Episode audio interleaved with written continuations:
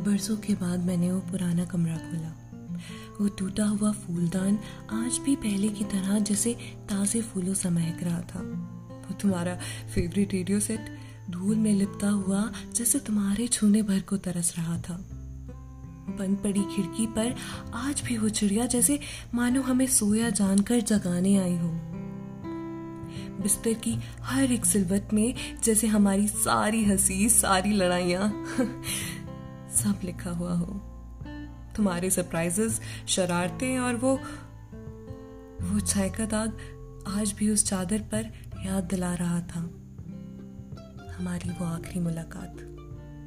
बहुत बहुत संभाला मैंने खुद को।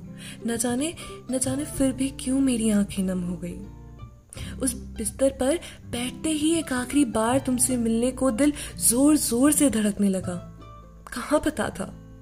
आखिर कहाँ पता था वो रोज जैसी प्यार भरी थपकी एक आखिरी थपकी होगी। तुम्हारे हाथों की वो चाय तुम्हारे साथ आखिरी चाय होगी। तुमने कहा था, तुमने कहा था कि जल्दी लौटोगे।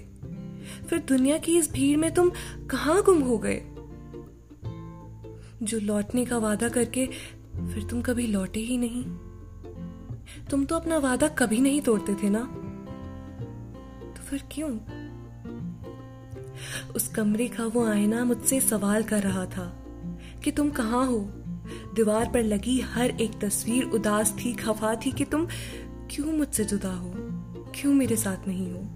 जानते हो, तुम्हारी वो फेवरेट शर्ट मैंने इन दो सालों में धोई नहीं है।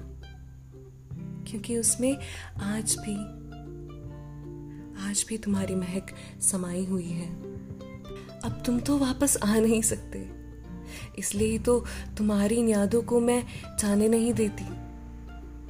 मन तो है कि यहीं ठहर जाऊँ इस पल में, पर डरती हूँ।